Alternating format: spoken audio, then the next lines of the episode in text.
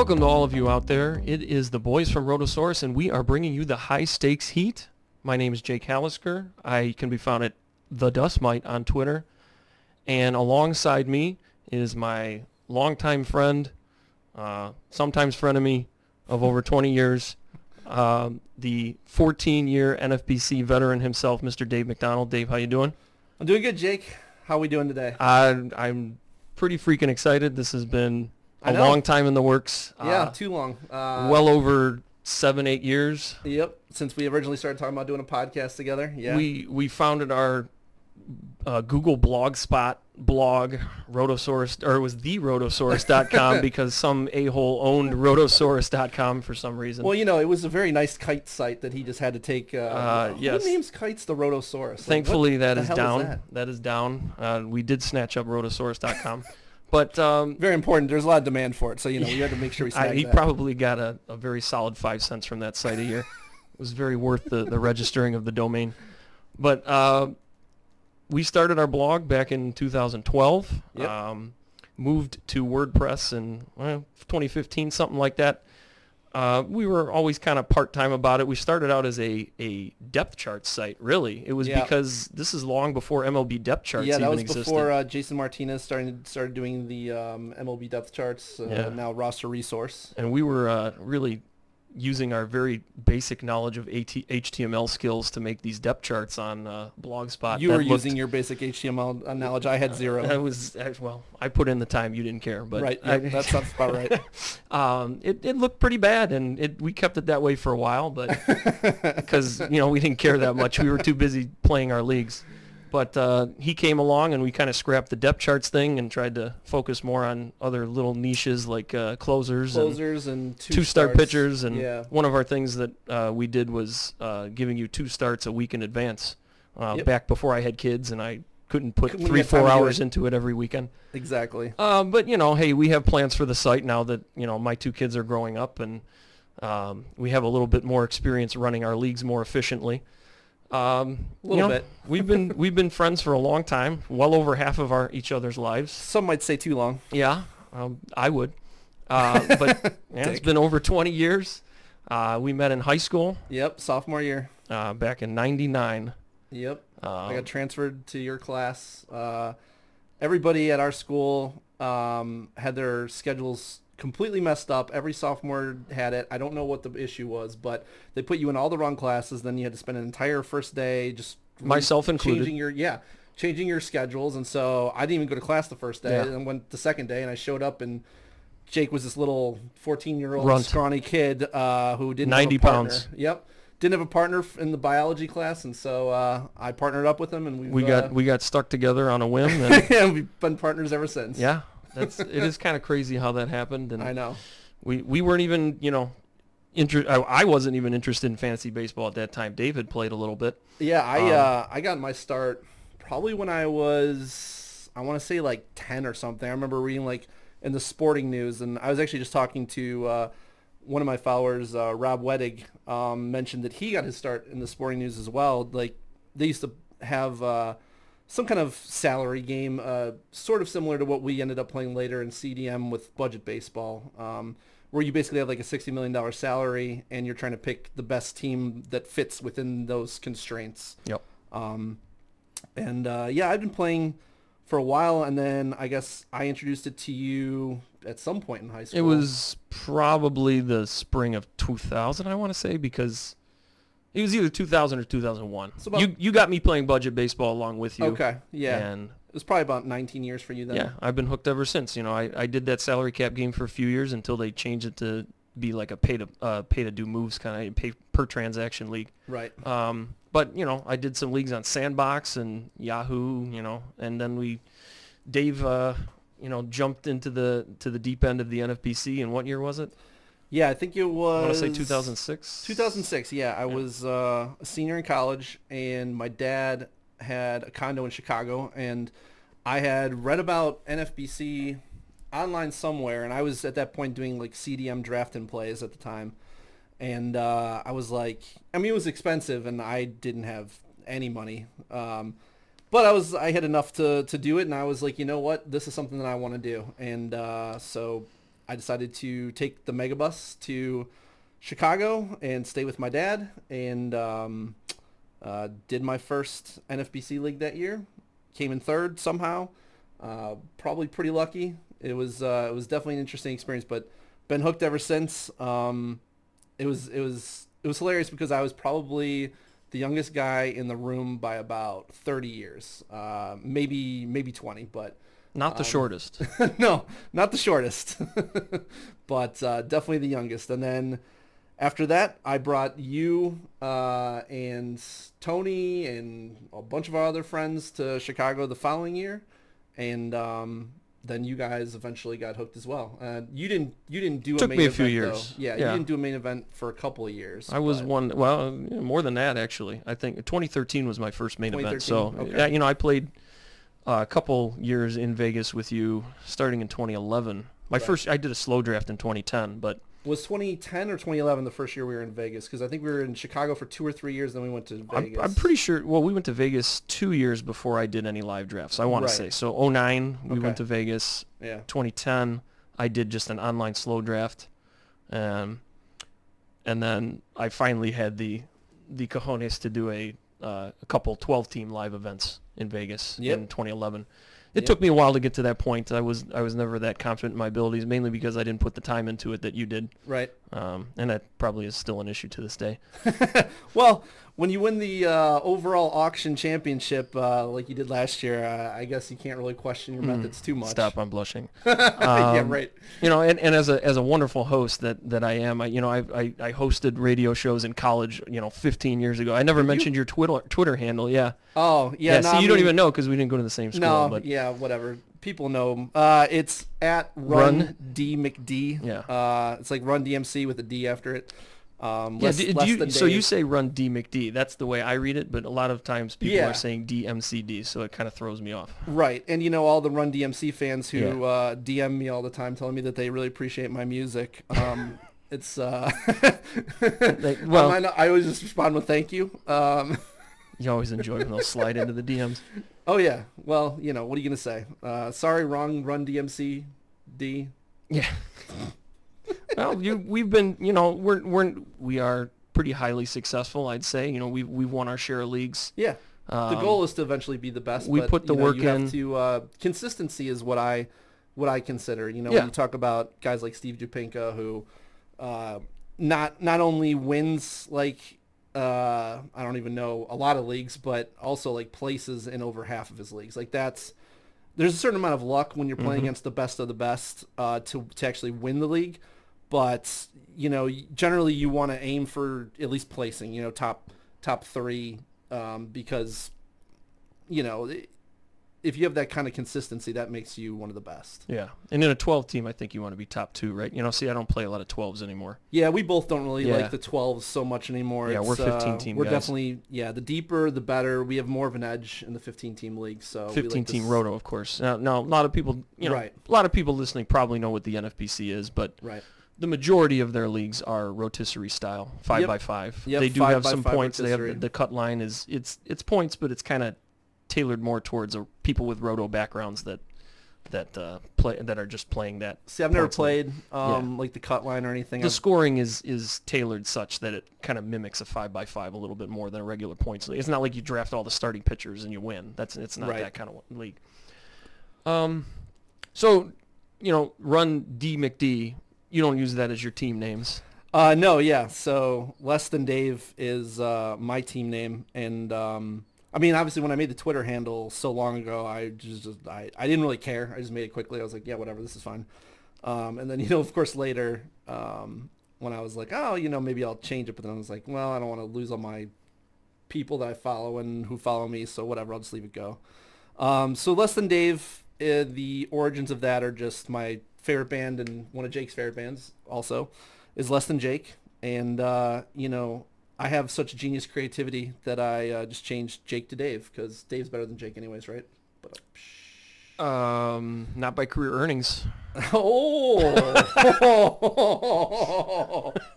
oh, the true measure. That's a good one. That's a good one. Yeah.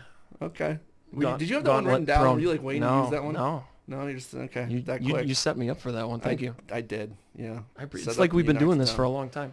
I know, totally. Yeah. Okay, so tell the people, because uh, people are going, what the hell is a dust mite? Uh, well, it's a good question. I would assume they know what a dust mite is, but I, I mean, why the maybe, hell would I use it as my team name? It? Yeah, because it's because it's diminutive, of course, and it's you wouldn't expect the dust mite to be, you know, somebody that's good at something, right? They're just annoying. But um, now back when I was, oh, I don't know, thirteen maybe, my dad went through his first of many midlife crises, and he... He went on a... It, it, we'd first gotten the internet. Your dad's a walking mid, yeah, midlife my, yeah, crisis. Yeah, and, yeah, especially when both of us worked with him, too, for oh, a while. That God. Was, we, we're not going to tell no, those stories. No, don't get into that. Um, no, maybe later. um, he, we had first gotten the internet in our house, and he was just enamored with looking up news articles and stuff and printing them out for us to read and posting them around the house. Well, he went through kind of a neat freak phase. Uh, so much so that he took the time to print out a ton of different articles about different types of dust mites and pictures of, you know, microscopic dust mites and, and just posted them around the house. And, you know, we made fun of him constantly because it was really annoying. And I, you know, this is, you know, prepubescent me. You know, I put a blanket over me and my I entertained my two younger sisters by crawling around on the floor mimicking a dust mite just to piss my dad off. And it worked. And... Uh, That's you shocking. Know, your dad is such a tolerant human yeah, being. Yeah, it became my first, you know, AIM screen name, and I use it in my first email, and you know, it's it's now my my team right. name. And and, now, and we are from Cleveland. Yeah, you know. That's true. So you're the Cleveland Dust Mites. Yes, I suppose that's I mean, important for people to know. Yeah, we do. We do. It's not the Minneapolis Dust Mites, or we know. Come from this with a Cleveland perspective. Not that we're biased towards our Indians, but you know. No, if anything, uh, we often see more faults in our in yeah. the players that we uh, sure. evaluate. As so. as with any, uh, you know. Constantly I, I hear Brian Vogel downtrodden fan, franchises. Vogel listening to this is like, yeah, Dave, you're a homer. Yeah. All right, yeah. I mean, you do love Shane Bieber more than it's so funny more than your own mother. That would have uh, that would have been the exact same argument I would have made whether he played for the Yankees or the Indians, and I hate the Yankees. So, mm-hmm. um, but anyways, moving on from that, let's talk about the season a little bit here. So yeah, what, the M L B is people back. Don't want to hear about us, you know, and our our. You know, adolescence and everything? Oh, yeah. No, I I mean, I think they've heard probably enough by okay. now. But, um, yeah, so baseball's back. I Hooray. Was, we're, yeah. We're I, I'd gotten to the point where excited, I pretty right? much gave up on it, so I know. It's, it's good it, to have it. You know, it's frustrating, but at the same time, I'd rather have it than not. I yeah, mean, I know people sure. jokingly say, you know, oh, whatever, I can deal with not having baseball, but no. They're that. lying. Yeah, they are. I mean, I'd be lying if I said it, so. They're I, the first people watching it when it's opening day. July twenty-fourth or whenever they settle on it. Yeah, exactly. But so, um, what do we think about the the setup of the of the season and everything? I mean, it's it's so the, we, the fact that we are, you know, everybody in their normal they're playing their teams in their normal divisions for ten games, mm-hmm. and then they are playing four games against the counterpart in the other league, right? And then also eight games against their quote unquote rival. Right. Um, so the Indians get the Reds, for example, for eight games. No, we get six. Six? Oh, I think so, yeah. Might be. Um, Trevor Bauer, we get to see. I'll edit that games. out. Okay. Six games, of course. Yes. So we get to see Trevor Bauer for six games. Good. Yeah. I hope he throws me a ball in right field. I mean, maybe. You never know when he's going to turn around and chuck one into the stand. So, mm-hmm. But uh, I my takeaway is that we get to face the Pirate, or yeah. We get to face the Tigers, Royals, and Pirates for twenty-four games out of sixty. So, uh, you know, there's twenty-four wins right there. Your your A L Central, non-Detroit, and uh, Kansas City pitchers are, are looking pretty solid. Yeah. Um, the Twins and the White Sox are, are also looking good. Um, and, uh, you know, so we're going to have the regular regular playoffs, same as always. And uh, it's going to be a thirty-team roster that eventually whittles down to twenty-six players by the end of the first month. And there's going to be a thirty-player um, taxi, taxi roster. Squad, yeah. yeah. Mm-hmm. So I don't know if that's – is that co- – did they say how that's comprised, like in terms of can they choose whoever they want from their minor league system? I believe so, but I don't I don't think they can rotate them in and out. I you know. So they have to choose thirty. Yeah, that makes sense. They choose thirty, and that's what is they it, have Is it thirty or twenty? I heard it's thirty. Okay. I read somewhere. All right. All, the, all along I was operating under the assumption it was going to be fifty total. But Oh, okay. Yeah, I think it's I think it's going to be sixty and then go down to fifty-six. Okay. But so, you know, playing time is is is uh, already in the shortened season. you know, playing time was already going to be a big deal. Now, uh, with the thirty-team uh, taxi squad, it's going to be an even bigger deal, I think, because now, you know, if someone struggles against lefties, you don't have, like, two or three options on the bench. You've got, like, thirty-five Six. Options. Well, yeah. I mean, yeah. not They thirty, bring them yeah. up, but yeah. Yeah, but you're going to have a whole lot of options. So, you know, guys who struggle against lefties, I don't think the leash is going to be very long, and maybe non-existent even if they've right. historically struggled yeah. versus lefties. And there's going to be a lot more platoons than we're used to seeing, and, and teams that are notorious for them, for using them. Are cough, gonna, cough, the Rays. Yeah, they're. I mean, I'm not touching anybody on that team. Honestly, I don't think I want to touch any Rays, period, between yeah. hitters or pitchers because, you know, another thing that we're going to get into is, uh, you know, starting pitchers. Some teams um, let their starting pitchers go uh, much longer, and some teams take out their pitchers earlier, and the Rays are notorious for that. Yeah, and when you have so many high, or you know, guys that could be used in high leverage relief situations, they you, love, they might as they, well. Yeah, they love mixing and matching, whether mm-hmm. it's um, whether it's their hitters or their pitchers or their closers, they never or the sixth inning guy. They don't they don't right. care. They use them whenever they want. Yeah, pretty so, much. So what what teams uh, do you think, you know, in terms of uh, you know previous experience or looking at past seasons, uh, do you think are gonna we need to focus on to get maybe more innings than other teams? Yeah, so starting pitching-wise, the teams uh, that I'm targeting pitchers from are the White Sox, uh, the Nationals, the Indians, the Diamondbacks, the Mets, and the Red Sox. Um, all of them have shown propensity to leave their starters in longer, um, and uh, they they don't really uh, do that, you know, mixing and matching thing that the Rays do, and you know, some of the teams that like that I'm avoiding either because they have uh, some teams are going to go with the six-man rotation. Like I've heard that about Seattle mm-hmm. and the Angels too. Mm-hmm. Um, the Giants are talking about uh, doing like tandems, so they're going to have guys go like three innings or four. Yeah, yeah. Kind of like Detroit did at the end of last year with exactly. Verhagen and Norris. Yeah, they they're gonna they're gonna probably do some of that. I don't know if they're gonna do that with Cueto. Maybe they're gonna let him go. But everybody else in that rotation, I would be yeah, like probably Ga- Gausman dis- is, you know, they they have no reason to let him go six innings. Yeah, know. yeah. I you know I used to really be high on Gausman, but um, and even Smiley, I, I like to some degree. And you know these guys are going late enough that you can still take a shot right. on them. But I don't know how many wins you're going to get out in of that. fifteen, of course. Yes, in a fifteen. Yeah. We're always uh, in general speaking of fifteen team leagues. We'll have to but, keep saying that, but yeah, true.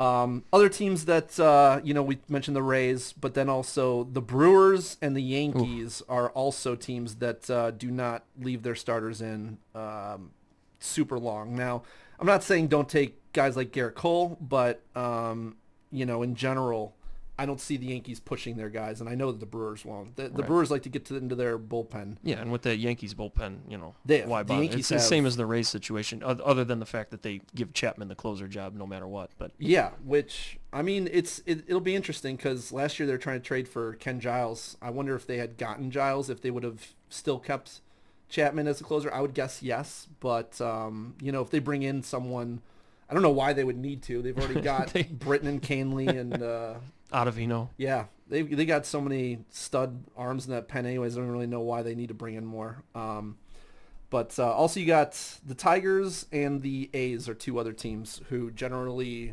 uh, don't leave their starters in as long also. And then, you know, a lot of those teams have in common the fact that they haven't really had good bull- bullpens the last couple of years either. True.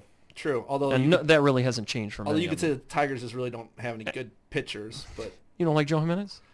I do like Joe Jimenez. We can save that for a little bit later. Yeah.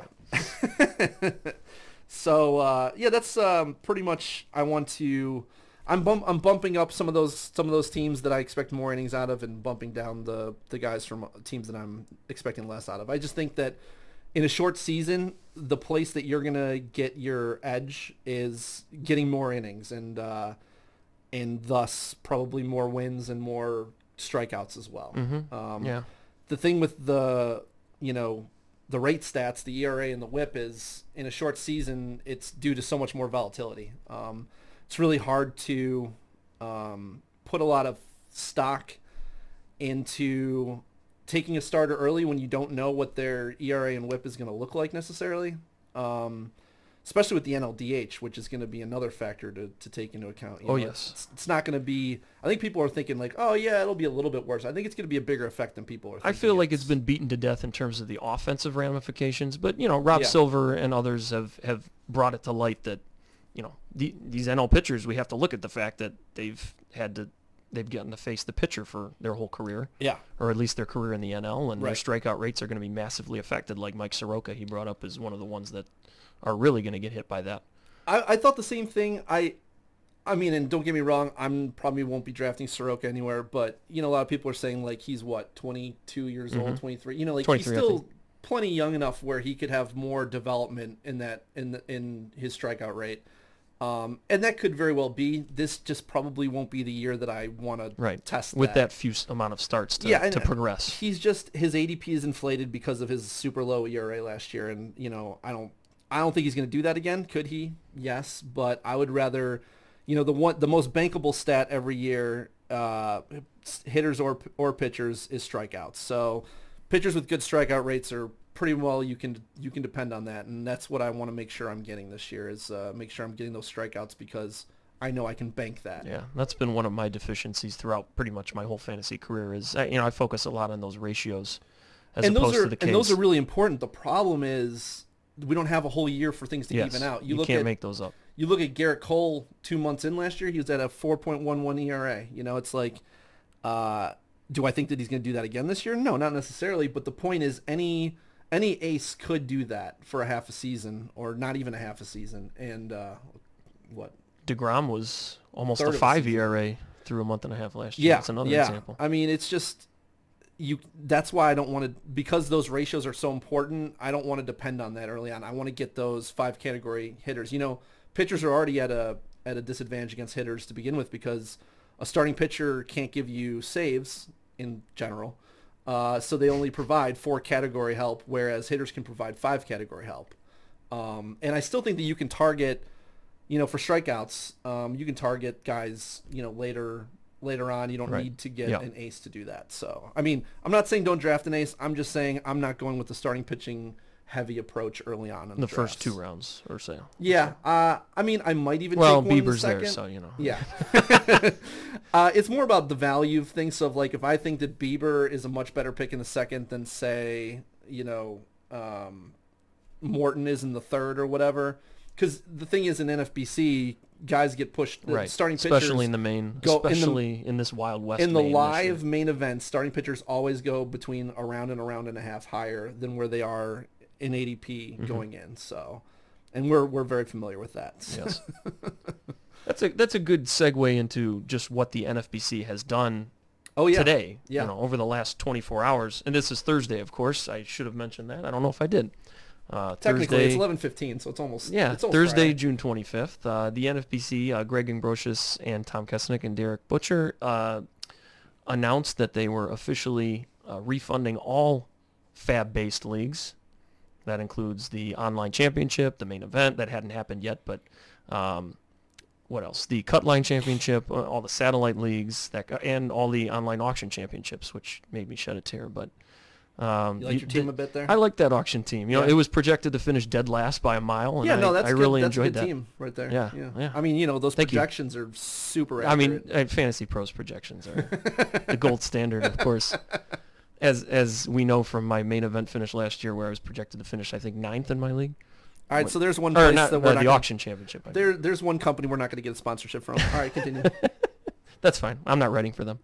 Um, what was I going to say? The only thing that was kept were the Draft Champions leagues, which right. at least I have two of those, and those are still around. But uh, so all those were refunded. Uh, there's a lot of money in a lot of accounts, and it's already being spent because the the main event, the main event sprint, I think, or the sprint main event, I don't remember which order it is, but uh, that opened up for signups this afternoon, and as of recording, there's already about you know one hundred forty-five signups, something like that. Yep. And out of five ten, Phil Dassault is number one. Phil Dassault was right in there at the bell. Yep. With his four pack of main event sprints.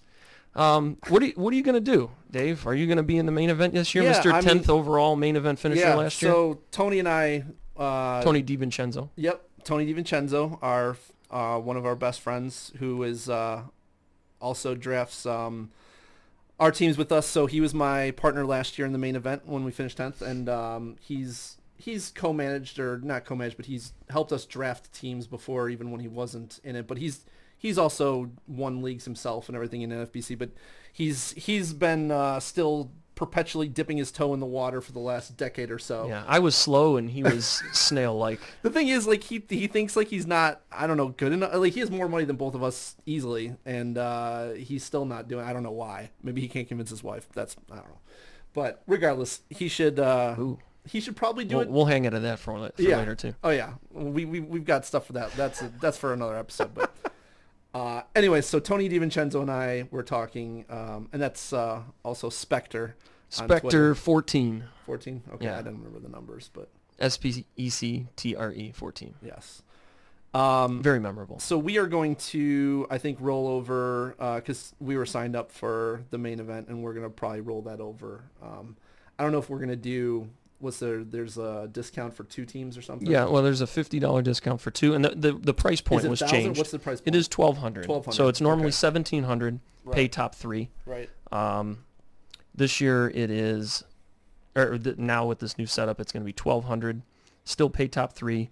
The overall grand prize is uh, a thousand, a hundred thousand dollars as opposed to one hundred fifty. But you know, with the lowered price point, that's what you can expect. Right. And you know, kudos to to the N F P C guys for for. having the stones to, you know, trust their backers to, to join this contest and, and still guarantee a hundred grand main event prize. Yep, you know, that's with, why, in this in this Wild West. That's why they're the best in the business. Baseball. Yeah. I mean, you know, they they they cater uh, these events to the fan base. They know that without yeah, you know, well, to the customer base. Customer base, yeah. yeah. Uh, they know that without the customers, they you know, don't have a business. So they do a great job of doing whatever they can to uh, make things, make it the best possible experience for yeah. everyone. And I know that some people drafted teams that they loved and, you know, they're going to be upset by this, but I think it's the right move. Um, I mean, like, like they said, a sixty game season compared to a normal season is paltry. And it's, it's completely understandable that so many people would not want to right. play that. And it's game. It's not like they took this decision lightly. They had no. well over three months to think about it. Um, they had to field all kinds of crazy questions and constant doubts from customers, Twitter followers, what have you. And there there were some, some voracious ones out there that they, they handled with some some aplomb. I'll, I'll give them kudos for that as well. Um, but You're they, getting a live look at Jake's uh, vocabulary here. This uh, this is not him, like, trying to do this. This is actually I'm how not, he talks. I, he, yeah. He's always insufferable. Like that. Go ahead. I, my high school vocabulary books are were very valuable to me. Yeah, I think I see one open uh, in front of you. Uh, it's framed. Yeah. Yeah. Right next to my auction championship check. Oh, God. How that that gonna, was for uh, How long are you going to be able so. to play that card? I'll keep it in the background as long as I want. Uh-huh. Yeah. Yeah, you know, Phil was asking. They can't that. take my money away. Phil was asking that on Twitter. He said, uh, "Is this going to be a video so we can see Jake's big check in the background?" And he spelled check like a Frenchman from Canada. Yeah, um, it's uh, it's pronounced Shequa. Shequa. Yeah. Okay. I like, think Lake Chautauqua. Shaniqua. Chautauqua. Chautauqua. Yeah. I don't know. Okay. Anyway, so yeah, that was. What were we talking about? I don't remember at this point. Okay. Um. So you said you're going to do the main. Yeah, I was so signed the, up for two. I was going to say, what are you doing? I was signed up for two. You know, until I saw this setup, I, I thought there's no way I'm going to do more than one. And now that I see just, you know, how how well thought out it is and how they lowered the price point, but still are guaranteeing a really nice grand prize, I, you know, and and my money came back to me, so, you know, I feel like it's already been spent, so why not? He doesn't want to show his wife why not uh, that, just, that the money uh, is back. Why not just put it back into some more leagues, you know? They're not having the uh, the online championship this year, so I can't spend money on that. So Oh, they're not? No, no. Well, those oh. have to be live, so. The the big overall online championship. Not the, live. I, I'm sorry, the auction. I, I keep doing oh, that. Okay. The auction championship. So, you know, th- I got that money back, so okay. I might as well put it into something else.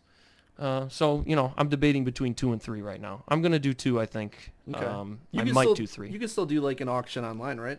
I think they're going to do the like online auction thing again. I, I don't think they're going to do the online auction championship, but they will do online auctions. I, I don't know if I – I don't know. I mean, I, I prepared for auction so much this year that I feel like maybe I shouldn't let it go to waste, but – You prepared? Um, you know, when you're not around. Okay. Yeah. I mean, I've heard you always only look, so you can't verify. You love it, to so fly by. The I'll say, I'll pants. say, I'll say that I prepared, and you, yeah. you have to take it. Yeah, I don't think I believe you, but um, well, okay, that's fine. That's pretty normal. Yep. Um, but you know, I'll do two. I might do three. There are discounts for two, three, and four. Okay. Um, Fifty dollar so discount for two. Okay. Hundred dollar discount for three. Two hundred discount for four. So Ooh. That's why Phil jumped in head first. Yeah. French Canadian. Do they do they take uh, Canadian dollars there though? Uh, just shekels. Okay, just shekels. All right. Yeah. Okay. So we uh, we touched on pitchers a bit. Um, let's and, go to hitters. Uh, yeah, let's go to hitters a little bit. So in a short season, um, what what matters a lot for me uh, more than the average season where guys can move around in the lineup and everything. In sixty games, you know, a guy starts as the ninth hitter. May never move up, and by the time he does, it might not even be relevant anymore. So right. I am putting a whole lot into where guys are hitting in lineups. I feel like I normally do that, but even more so this year. It's going to be yeah. at the forefront of everything I do. And a good way to do that is, uh, you know, you might hear some people say like spring training stats and stuff, and spring training doesn't matter, but it does for some things.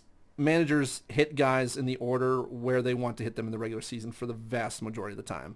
Um, you want to look at the lineups, though, um, and make sure that everybody's in the lineup because, right. like, sometimes you might see a guy hitting cleanup when there's a bunch of bench players in, you know, so it doesn't really mean anything. But when you see, like, everybody in the lineup and your guy's hitting cleanup, that's probably a pretty good indication that he's going to be hitting there in the regular season. Yep. So um, I definitely urge you guys to look at uh, what I do is I look at the last, like, ten games of spring training and Well, now we're going to have more data with uh, summer training, as I'm calling it. There's not going to be a lot of games, though, I feel like. Uh, did, I think I read that they're only going to be allowed to have three games in this summer training. Maybe I'm Wait, what overstepping. Do you mean? They, they're allowed to schedule three games with other teams that are very close to them. So I oh, think this really? is going to be a lot of, yeah.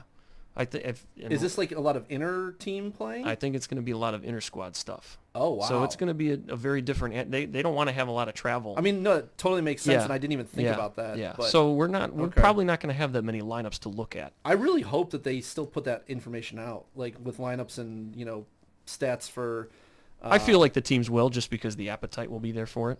I hope so. Yeah. But, I mean, I kind of already have a pretty good idea of where players are hitting right. in their lineup. Right, we should. You I've... know, we've been looking at roster research. And not, not, you know, we love Jason Martinez and what he does. We we put our own, uh, you know, research into it as well. And we, yeah, it's it's um, a lot of guesswork. It's a lot of good guesswork, but... You want to you want to do your own research when it comes to, to lineups, yeah. for, for, for sure. Um, it's hard to do that stuff without it is, definitive it is. information. Yeah, you really have to look into it yourself, though, because... Um, what I see on roster res- resource, uh, as good as it is for in season, um, it's it's not incredibly accurate for draft prep. So um, I, I definitely say you should look into it yourself. Um, so yeah, lineup slot matters a lot, and uh, you know another big thing is um, don't draft the Rays. Yeah, don't draft the Rays. Um, I don't think there's anybody I want to draft from the Rays hitting wise because I, I I think they're all going to be. Bench, you like, think Meadows is going to get benched think, a decent amount? I think amount? even Meadows is going to be not not a lot, but Adames like, that's another one. Maybe that like once a played week. a lot. Yeah, I mean, I'm not saying don't take Meadows. I just I would probably bump him down slightly compared mm-hmm. to other guys. Like yeah. I just don't think that they're going to keep him in the lineup. I feel like night. that's a guy that could fall in the main event a little more than we'd expect. Probably because like pitchers go higher, so. and yeah, hitters pitchers fall. go up. Somebody's got to fall. He could be a guy. Um, there are he has a lot of fans though. A lot of people yeah. are. They're expecting him to run well, more. Well, you had him on your main event team last year. I did, but I didn't have to draft him in the third round. Mm-hmm, right. So yeah, that's, that's tough. Yeah. Especially with his health issues, which are well documented. A lot of people actually don't know that. So well, he, maybe so they're not Austin well documented. Meadows has uh, had an incredibly lengthy injury history dating back to I think high school, college, uh, in the minors. So a lot of people don't know that because he, he hasn't had. Too much in the majors, and he was a Pirates prospect, so he wasn't at the forefront of everybody's prospect list. No, or, you don't. Or... No, yeah, I mean, more, yeah, probably not. If he was a Yankee, everyone. Sorry, Pirates fans, you know. yeah, half of my friends, pretty much. Yeah. no, I'm just kidding. No one's a Pirates fan. Well, you but... went to John Carroll. It's probably more Pittsburgh guys and girls than there are, but they're Cleveland not Pirates fans. They're Steelers fans, but yeah. they're not Pirates fans. Only my roommate was a Pirates fan. Uh, everybody else I know from Pittsburgh is like, wait, we have. We have a baseball team? Yeah. And a beautiful stadium, too. It is a nice stadium with yeah. a nice backdrop Gorgeous. there. But, a city uh, that knows how to use its waterfront, unlike Cleveland. Yeah, seriously. We are horrendous on that. We we have a giant mural of whales that don't live in Lake Erie. We're a very smart city. Uh, yeah. Uh, not not the most beautiful city, but uh, we still love it. It has its, it has its charms. We, it's it's like the people that were Cubs fans for one hundred years. Exactly. You know, lovable losers, that's us. Yeah, yeah. Well, twenty sixteen changed that yeah, a little bit. Well, thank God. Thank you, Cavs. Yeah, we can. It's it's yeah. We'll hold on to that one for at least twenty-five years. So the Rays are the biggest are the biggest issue. Uh, I'll I'll definitely be assuming most of those guys are not going to get a full complement of, of at bats. So, uh, and and this year is the year that I think that, that could be uh, a big deal. Mm-hmm. Um, you know, in a full season, I'm not as worried, but I'm definitely more worried now. Um, in, a, in an N F B C style league that you can switch hitters out on Fridays, it's it's not as bad as it could be but just in a normal in the lineup weekly Friday lineup. Doesn't mean he's going right. to be, yeah. you, you know, in there Saturday, Sunday too. True, and a lot of these these teams are not going to be, you know, letting their starters go six, seven innings. So right. you know, they might not even, you know, do the normal type of platoon stuff that you. For expect. me, unless unless an incredible value falls from the Rays, I'll probably just be passing. Yeah. Um, and then other teams like the Rockies and the Reds are lesser. I'm not as concerned as I am with the Rays, but uh, I do think that. I think some people are thinking that Hampson with the D H is going to get full-time at-bats. I'm not seeing that. There are a lot of guys there, man. There are. Both those teams, yeah. especially in the outfield. Yeah, and uh, I think they plan to pl- play McMahon um, mostly at second, but also at first base a little bit. Um, with, you got Daniel uh, Murphy in there. Yeah, right. Daniel Murphy, and Murphy's probably going to see some D H at-bats, but they've got... Corpse of Ian Desmond floating around. Uh, yeah, I have no idea how that guy is still getting... He's making a lot of money. Uh, yeah, that's true. Good on him. Yeah. But yeah, so in general, um, I'm, I'm not willing to pay any kind of premium for Rockies. Uh, Reds, the outfield is, is definitely um, crowded. Platoon city, too. I think, uh, yeah, and I don't think Aquino's going to see much playing time for everything from everything I've read. And um, like Senzel is another guy who I'm fading, not just because he's a huge injury risk at all times, but...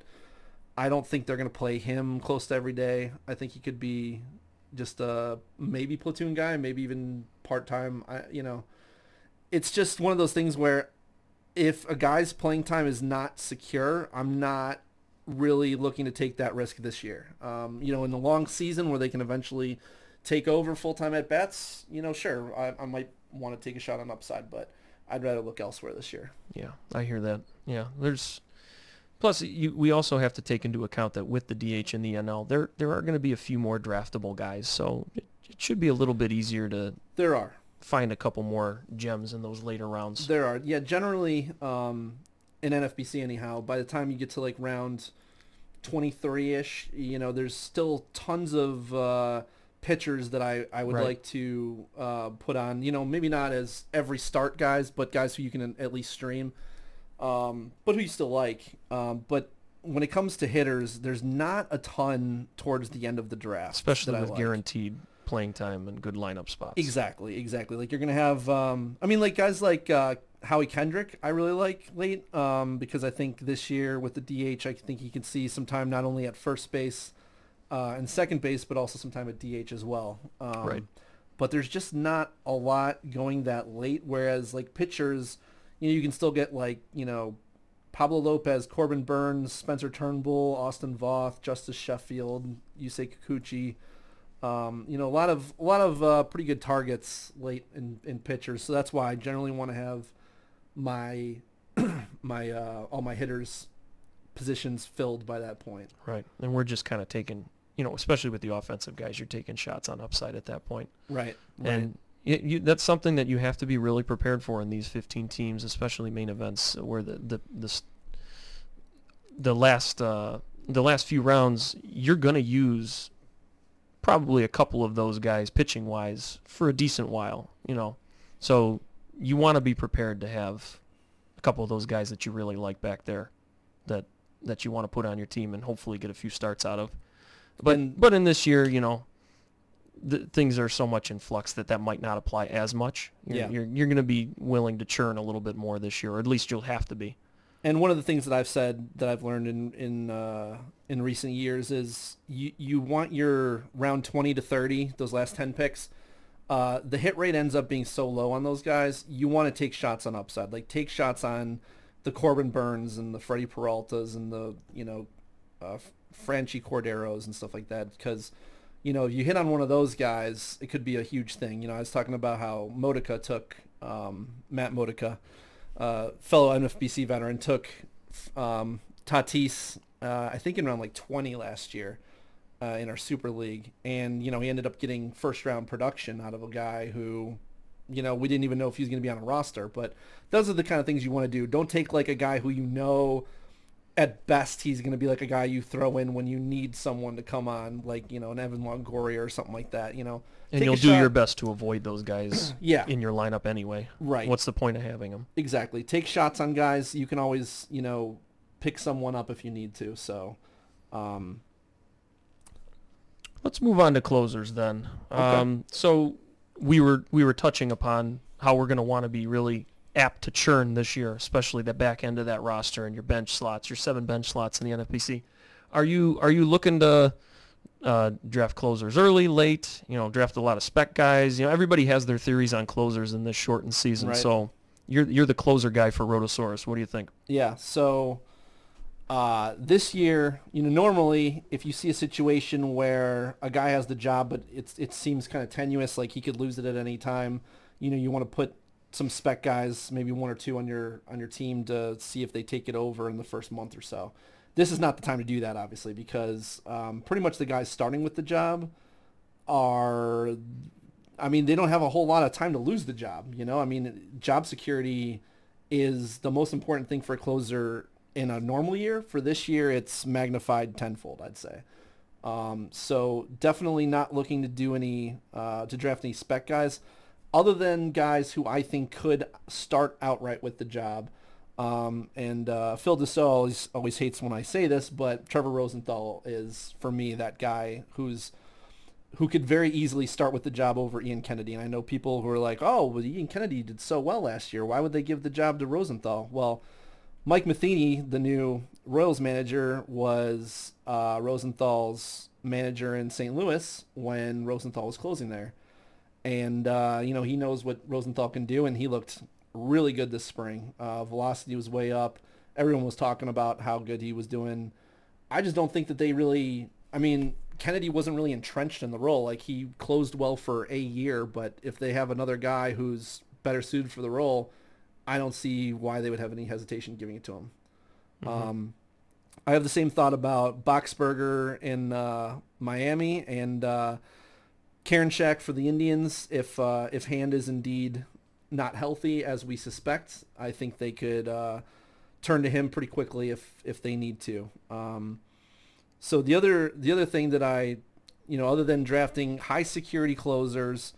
Um, don't worry about spec guys other than the guys who you think could take it over right away. Uh, I also tell people, make sure you're getting good closers, because this is not going to be the year that you want to have to fab uh, a closer. Oh, yes. So if you're in a league that's, you know, where you can still use the waiver wire, it won't be as bad. But in leagues where you have to use your fab budget, I think closers could go for upwards of five hundred dollars. Those first couple weeks especially, there's oh, yeah. going to be, if there's one or two blow-ups from a guy, the, the mad rush for those closers is going to be insane. And think about if, like, if nobody even loses the job for, like, three, four weeks, I mean, it's going to be insane when the first guy comes available, because right. everybody's going to need someone, yep. and it's going to be bad. Yeah. And uh, it's just not – saves is – if in a league with an overall, like the N F B C, where, you know, you're competing for an overall prize, so you cannot – Uh, completely fade a category, you need to make sure you get your saves. Um, so make sure you draft guys with high security. And, uh, you know, for instance, a guy like Josh Hader uh, is someone that I'm actually kind of avoiding, because I think that as good as he's going to be, and he's he's going to probably come in for a couple innings a game, they could use him pretty close to every other game, and he still wouldn't be necessarily overworked. You know, they're going to ride him. But that's the thing. I think they want to use him as a fireman. I think they want to bring him in the sixth inning and the seventh inning when they want to keep the game close. I don't think they want to use him as their closer, because he's so much more versatile in that fireman role where they can just throw him in anywhere. I think they're going to want to give the job to Knievel, assuming he's healthy. So Um, and it's hard to draft a fireman in the fifth or sixth round. Yeah, and I mean, he's the first closer off the board, and in my closer ranks, I have him at seventeen because of the fact that I don't think he's going to get those saves. Now, if you want to draft Hader saying, well, he's going to give me some wins, maybe some saves, and some great ratios and strikeouts, I mean, that's fine, but I would still plan on drafting two more closers. Yeah, if you're gonna, at least. If you're going to if you're gonna have that approach. The other closers you get are not going to be, you know, they're probably not going to be the high-end guys that you can really count on.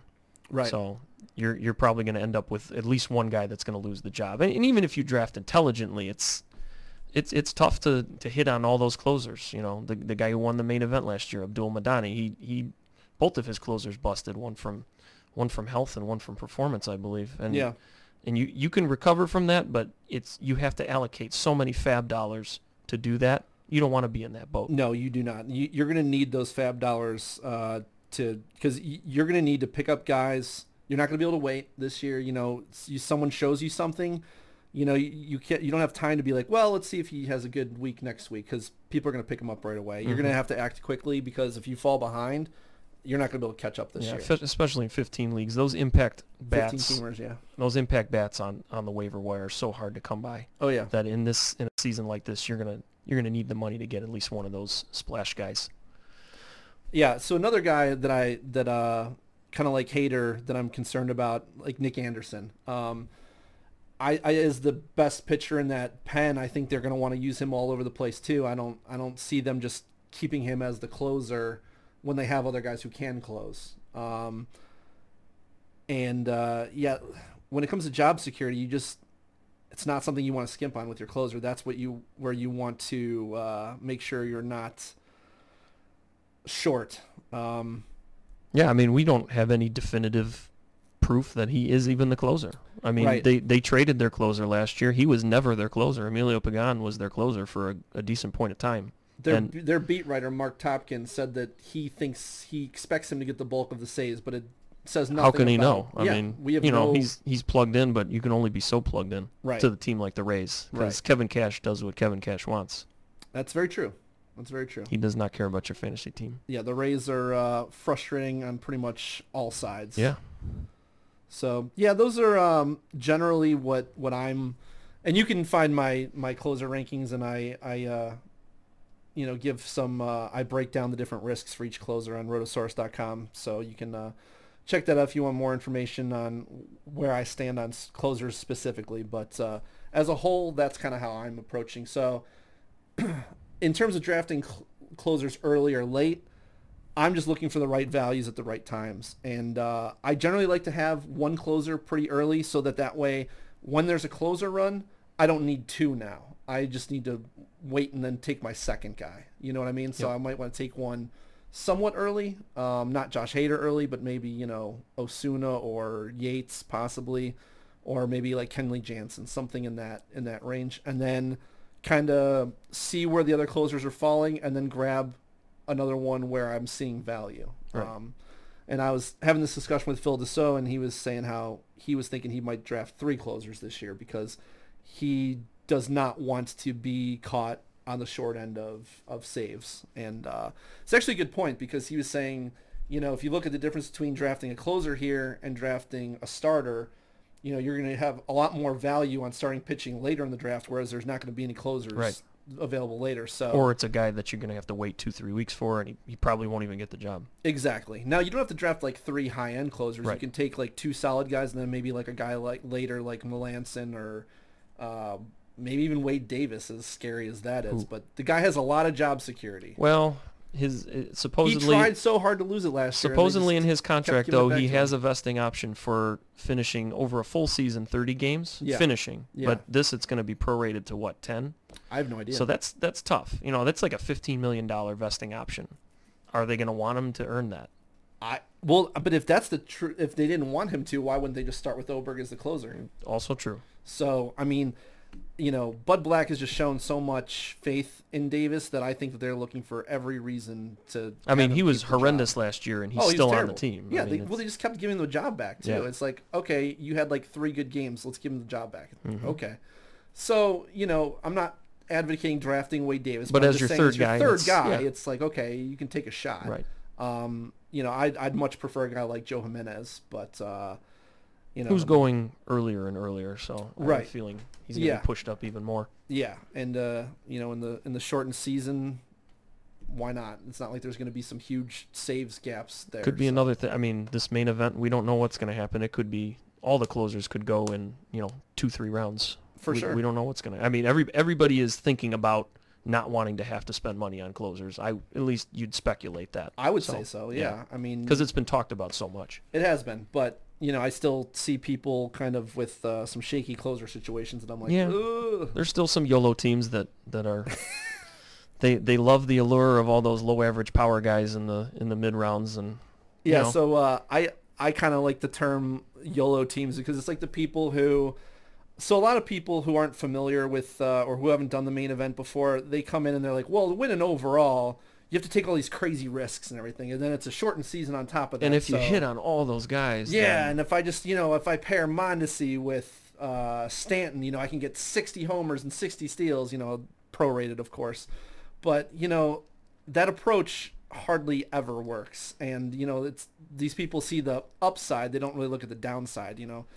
And there's think, a reason that a lot of guys have a consistent, you know, towards the top finish in the main event. It's not because right. they're doing that every year. Right. I remember when Scott Jenstad, um, I forget someone said like when he won, did he, he never won the third. Overall, I right? think he got third. He got third. Yeah. Okay. And they're like, I looked at your team and it was like the most boring team I've ever seen in my life. And it's like, okay, I'm not saying to draft boring players here, guys. I'm just saying don't take ridiculous risks, especially early in the draft. Just because right. you think that, like, you have to have that YOLO approach because of there's an overall. It's about making less mistakes than your competition. And I think that's where I'm going to have my biggest edge this year, and is that I'm going to be able to take advantage of the people who are going to be throwing on guys like Stanton and Gallo with a guy like Mondesi, and they're going to try to hit those those big upsides. But these are all guys who are prone to long periods of droughts right. uh, with their low contact rate and injury risks. And, I mean...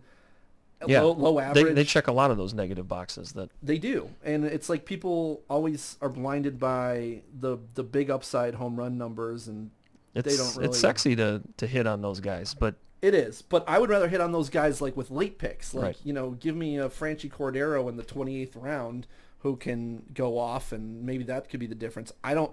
When I'm talking about building my team in any season, shortened or otherwise, I want those guys who. I want upside, but I also want production, and I want guys who I know I'm feeling are going to give me solid production. Right. They're going to be hitting good spot in the lineup. You know, they're healthy, um, productive. You know, just guys who are, are don't have a lot of risks. Their contact rate is above seventy percent. You know, stuff like that. Getting as close to guaranteed production is key this year because it is really. I mean, the chances of you know three guys in the top ten that you take with massive injury risk or batting average risk or whatever, all of them hitting. What are the odds of that? three percent? I mean... And then you have to hit on all, you know, a major portion of your other picks as well. And I also see people, like, going back and cherry-picking, like, like sixty-game stretches yeah. that guys had over the last couple of years. Like, this has no predictive value whatsoever. Right. And, you it, know... It could happen, but... It could happen, but, like, just because they've done it in the past doesn't mean that they're any more likely to do it now. You know, like, even a guy like Jose Ramirez, who had very definitive, you know, good first half, bad second half, bad first half, good second half... There was tangible change there for a lot of that. Sure, but like I'm not I'm not saying that he's more prone to volatility because of that this year. Like I'm not I'm not looking at those those random samples and saying, okay, well, this guy's more likely to be have a I can more likely to get that peak on this guy. He's not he's not a guy with major contact issues or something like that. I mean, no, no. He just had an issue with all of a sudden, you know, not pulling his fly balls anymore or something like that. Right. So, yeah, pretty much with hitters, um, I want to avoid the low contact rate guys. Um, and if if you follow me on Twitter, you know I'm I'm very in favor of getting your steals early in the rounds where you're getting complete hitters. So you're getting those five category uh, production guys, you know, who can not only give you homers but also steals as well because I don't want to draft the guys like Malik Smith and Jarrod Dyson and stuff like that because the difference – with those guys, when you have those in the lineup, they're like power sinks. You know, you're you're lowering your your homers, your R B I, and your average all in one shot, and all because you wanted to take those home run only guys early. And it's just it's silly. You want guys who can give you every something in every category, and also when you have an injury, now you don't have to replace, like if if you've got Malik Smith that you're depending on for half your steals and he gets injured, you're screwed. If I lose one of my guys who gives me some steals, okay, I'm losing some steals, but I can replace that. Mm-hmm. I can't replace those guys. Uh, you know, when you're going to those extremes, you know, like your Gallows and your Stantons for homers and then your Mondeses or your Malik Smiths for steals. Yeah, long story short, we are all about risk risk assessment here. We are. Injury risk, performance risk. I mean, that's, you know, we, we've been at this for a good while now, and, and it's something that's worked for us. So we want to convey that to you and hope that we can, you know, get you to think about things a little bit differently. Yeah, and uh, not just looking at the upside, but also the downside as well. It It is very exciting to dream and hope on these guys all hitting, but the likelihood of it is so minuscule. You know, I, I didn't do this when, when I won the auction championship last year. I didn't I didn't take guys like that. You know, it was um, a lot a lot of safe guys in the beginning. You know, my my starting pitching didn't didn't work out the best, but you know, Clevinger was one of my. You know, look, looking at it from this year's perspective, your ace being Clevinger is a good thing. Last year it was not, right? But and then he got hurt, and but he came back and he was excellent. But um, you know, that was the way the auction played out. I had a lot, lot of other safe guys like, like Story, um, you know, and then I and I, I did hit on a few late guys, but that's when I took my shots. You know, I got my two dollar Matt Boyd. You know, I got my nine dollar Rafael Devers. It was good for a half a year anyway. Yeah, you know, I got I got a half a year out of him, and then I sat him on my bench the rest of the time, pretty much. But nine dollar Rafael Devers, who was a, oh yeah, you know, that was a risk to take. That was a, a mid round pick with a high pedigree that but had some post hype. But like uh, you said, mid round pick, right? Like that's where you take your, yep. you know, after your first ten picks. And I'm not saying like, you know, if you have good reason to think that a guy's gonna have a big year, you can take him in the first ten rounds. Like I took Juan Soto in the third last year, and you know. There was, he was, the thing is, he was safe. Like, he was a high contact rate, great plate approach, uh, elite prospect. You know, everything he had shown was great, and he was so young that you knew that there was so much upside still there. So, like, that's a safe but also upside pick. You know, that's what you want to go for. Right. You don't want to go for the guys who, if they have a prolonged slump in the sixty-game stretch, they're pretty much useless this year. Those are the guys that I'm trying to avoid. Right, and you're dead in the water pretty much. Exactly, especially when you're using an early pick on them. If you want to take yeah. those guys, you know, like I was saying before, Franchi Cordero, something like that, you take him in the twenty-eighth round, yeah, he's got contact issues, but okay, you know, you can jettison him if he's not good. Right. There's going to be bats. They'll, they'll be fewer and far, far further between than the pitchers, but, you know, you can replace that. But if right. your your first, fourth, and seventh picks all bomb out because of those performance risks, right. then... what are you going to do? You, you've used so much draft capital on them that you're pretty much screwed at that point. Recovery is very difficult. Right. It's not impossible. Yeah. But in a short season a, like this. It could be impossible, actually, yeah. in a short season, unless you hit on everything else. Because you're, in theory, I mean, you're playing those guys for four, five, six weeks before you get to the point where you're even comfortable dropping them, and then, then you're really sunk. Yeah, so that's another thing. What um, what kind of time frame are you looking Man. at if a guy's slumping? You know, like what if, is uh, it? Is it twelve weeks? I don't I don't remember the exact... Uh, It's three months, roughly, because it's going to September twenty-seventh, so maybe thirteen weeks. Is it? twenty-fourth. No, it's July twenty-fourth to the end of September, so I... Oh, what am I talking about? It's two months. Yeah, it's two months. Yeah, wow, what's wrong with me? Good job on math. Um, math failed. So it's, yeah, it's pretty short. Right, so... ten like, weeks. You know, I would say, for me, anyways, if I'm investing a lot of draft capital in a guy, it's probably because I believe in him. Um, I'm probably going to give him, at the very least... two to three weeks at the beginning, unless something looks really bad, you know, like unless uh, if it's a pitcher and he's striking out no one and he's a strikeout pitcher and I'm looking like at the underlying statistics and it looks like nothing like previous years. Exactly. Yeah. And so maybe hiding an injury or something like that, then I'll probably be quick to dump him. Um, but other than that, I, I'm pretty much burn, burning and turning, I think, because I don't think you really, I mean, not that there's like a ton of value on the wire in a fifteen team league, but you're going to have to make quick decisions and quick changes and stick with them, I think, because I, I just don't think you're going to be able to sit there and wait for a guy to turn it around, assuming he's in your starting lineup. You know, like if you can leave him on your bench for now, you don't need to replace him, you can do that. But I think for the most part, you got to act quickly. Yeah. Yeah, that's going to be the, the mantra of this season is quick decisions and sound research as much as you can, but, you know. Yeah. It's it's going to be tough. You know, we're all in this. We're, we're we're all coming at this from the same level of experience, which is zero. None of us have done None a league like this, like this before. You know, unless yeah. you played Chandler Park when it existed for like you know, three weeks or three months or whatever. Yeah, see? That was the monthly fantasy, and it, it was it was like three months, and I then it was done. I have no idea what that is. Yeah. Yep. All right, so uh, anything else uh, for short season strategy-wise that you are uh, – anything else that you're looking to do this year?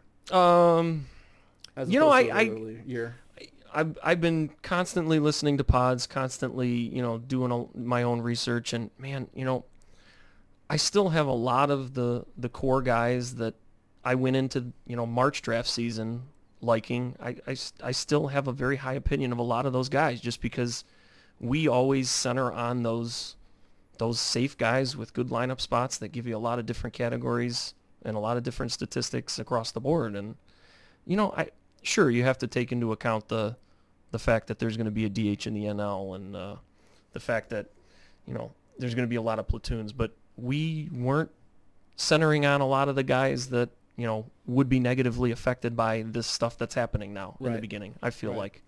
So I think a lot of our research is going to carry over. Yeah, I think so too. Um, some of the things that I've seen pop up that I didn't even think about uh, that people have mentioned recently are players who have already had COVID, so therefore they would be, I guess, less at risk of getting immune-ish. It. Yeah, I guess. We don't know. I don't know. I don't know. Um, I, that's interesting. Like it's something that I never really thought about before. Um, there's, I, do you remember who it was who already had COVID? Blackman. Charlie Blackman. Yeah, Charlie Blackman. Mm-hmm. Yeah, uh, that was the one that I've heard of so far. I don't. I mean, uh, major, yeah, in, in, non-minor yeah, league M L B players. M L B yeah. players, mm-hmm.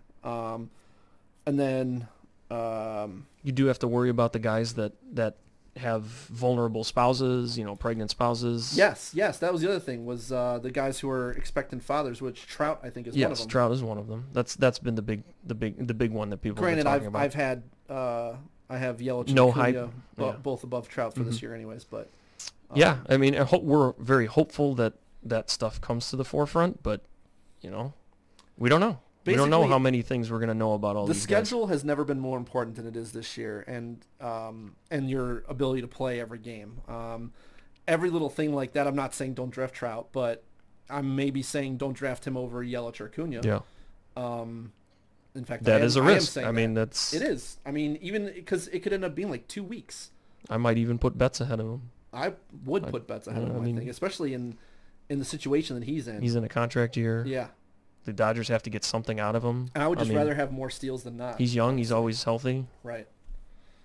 Yeah, it sounds weird to say, but I think uh, I think that probably is the way to go, mm-hmm. honestly. And Trout does have his injury risks, even though, you know, his performance on the field is still stellar.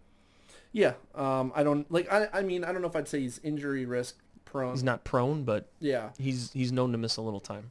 But I'm also more afraid of the fact that he might uh, not run as much this year. Mm-hmm. Um, but so, yeah, one th- other thing I was thinking of was um, schedule-wise. This is going to be a year where I'm looking at probably the first month, maybe three weeks. And I know that, you know, they won't stay the same, but I'm probably going to be projecting out who, for starting pitchers, who are they going to be facing. Um, yeah.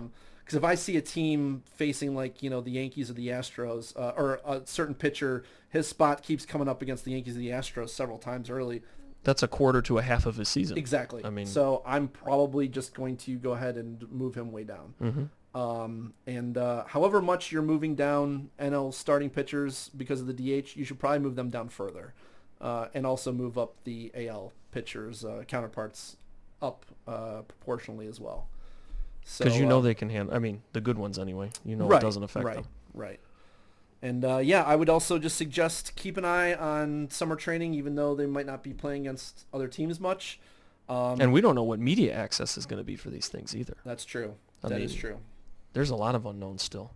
I hope that they still report the stats and everything so that we can get that information. Cause, or at least we have a, a decent amount of video. And I mean, it's it's going to be tough. It's going to be ugly. Um, but I'm going to be looking at things like velocity, um, for pitchers. I'm going to be looking at who's pitching and who's not. If if guys aren't pitching, generally that's a sign that they're probably not healthy. Uh, I know it sounds kind of like a given, but I don't know if people pay attention to that as much as they should. Um, also, their walk rate. So if you're seeing pitchers who are walking guys a lot, it's often indicative of uh, hiding an underlying injury.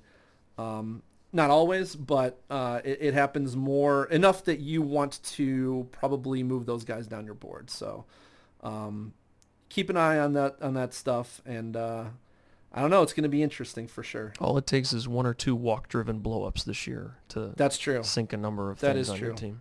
But usually I think with the with the walk rate in spring training, it's more that there's an injury. injury That's why they're for, they're not able yeah. to locate correctly. Mm-hmm. But, yeah, I would just rather, again, avoid those risks. And um, I'll uh, I'll take my shots later in the draft, but my first ten picks or so are probably going to be some safe, productive players, and I'm going to give myself a good chance to, to win that overall.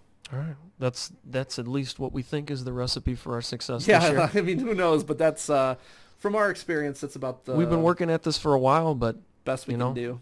There's only so much we can know in a year like this. Yep, it's going to teach us a lot for sure, and it's going to be it's going to be really interesting to see how this all affects twenty twenty-one because yep. then we're going to be coming off of a short season with small sample size and looking at all right, how much does this matter compared to twenty nineteen? Um, And, you know, guys are going to be a year older, and, uh, you know, young guys might not have progressed as much as they would have otherwise, so it's going to be a lot to think about. Yep, and those minor league guys aren't going to get any time in games against, you know, decent competition unless they make it up. Yep. Okay, wow. Yeah. This was a fun first episode, a little... We promise we'll get better. Yeah, you know, hey, I haven't done this in over fifteen years. Dave's only been on two podcasts so far with yep. Bubba and uh, S P Streamer. Michael Simeone. Um, but we are planning, at least in this preseason especially, yeah. this second preseason, to record two to three times a week, so...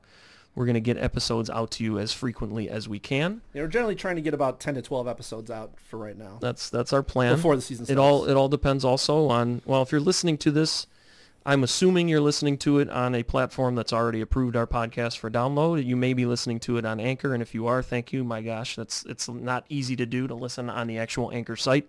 um, it'll take us a few episodes before iTunes will admit us, that's for sure. I know it's at least three episodes before that.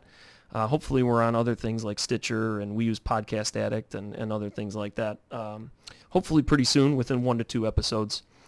Um, everybody check out rotosaurus dot com to see Dave's closer rankings and breakdowns and depth charts. Uh, in season, charts, yeah. yeah, in season. Yeah, keep we, I keep those updated all throughout the season. Right, we're we're we're focusing on closers for now. We will also put out a little other content on general topics, but you know, Dave's and, closer uh, stuff. The two starts will come during say, the season. Jake's, Jake's two start information will be very key for this right. year, especially because yeah. it'll allow you to pick up a two starter a week before there are two starters. So yeah, and that's it's a thing that you know not a lot of sites uh, want to put out there because it, it could be wrong. Uh, you know, sure. a fair percentage of sure. the time things we, change over a week, and especially I put, this year. Probably. I put a pretty good amount of research into it. Um, But, yeah, this year, man, get, things could change in, you know, I, I could publish it and then three guys could be, uh, you know, announced as maybe they're, they're opening instead of, or, or, or piggybacking instead of doing a full start, you know. So Hashtag I'm going to don't draft the Rays. Yeah, I'm going to keep on it as much as I can. It's going to be a tough year for that, but at least it's only, you know, ten, eleven weeks instead of the full uh twenty-eight that it yep. normally is. It's yeah, it's labor a... intensive to begin with, but this year it's going to be very it's going to be very tough. Um, so check out rotosaurus dot com, see what we got over there. Uh, Dave, we can find you on Twitter where again? Run D M C D.